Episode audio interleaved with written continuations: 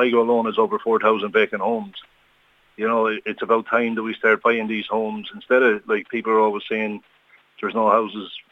Alone in Ireland, there's 160,000 vacant homes. It's time to do a compulsory purchase order on these homes, rent them out to people, young families or young people who are trying to get into the housing market.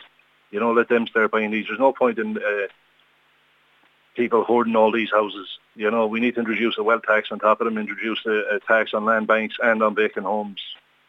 You can see in Italy alone, they're after shocking the banks by putting a 40% uh, tax on them, and it's bringing in three, I think, up to two or three billion euros, which is something we should be able to do. That is that is the narrative that it's been put out there. Is that the lack of there isn't any houses out there, but certainly, as you mentioned, there is. And well, the latest CSO figure says that there's over four thousand vacant homes in Sligo, and that's not including over two thousand holiday homes.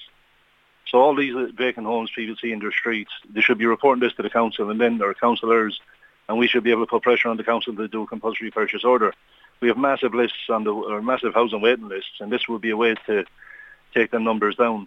There's a lot of families who are now waiting on uh, accommodation. There's a lot of people going into emergency accommodation because landlords are literally just tearing up contracts to get people out so they can increase rents by up to two, three, four hundred euros, or as we've seen in the case of Tubbercurry, 15 to 1600 euros, which is unacceptable in this day and age.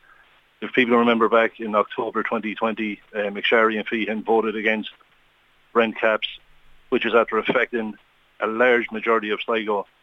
And these are things that people should be able to hold people accountable for, and we seem to forget it.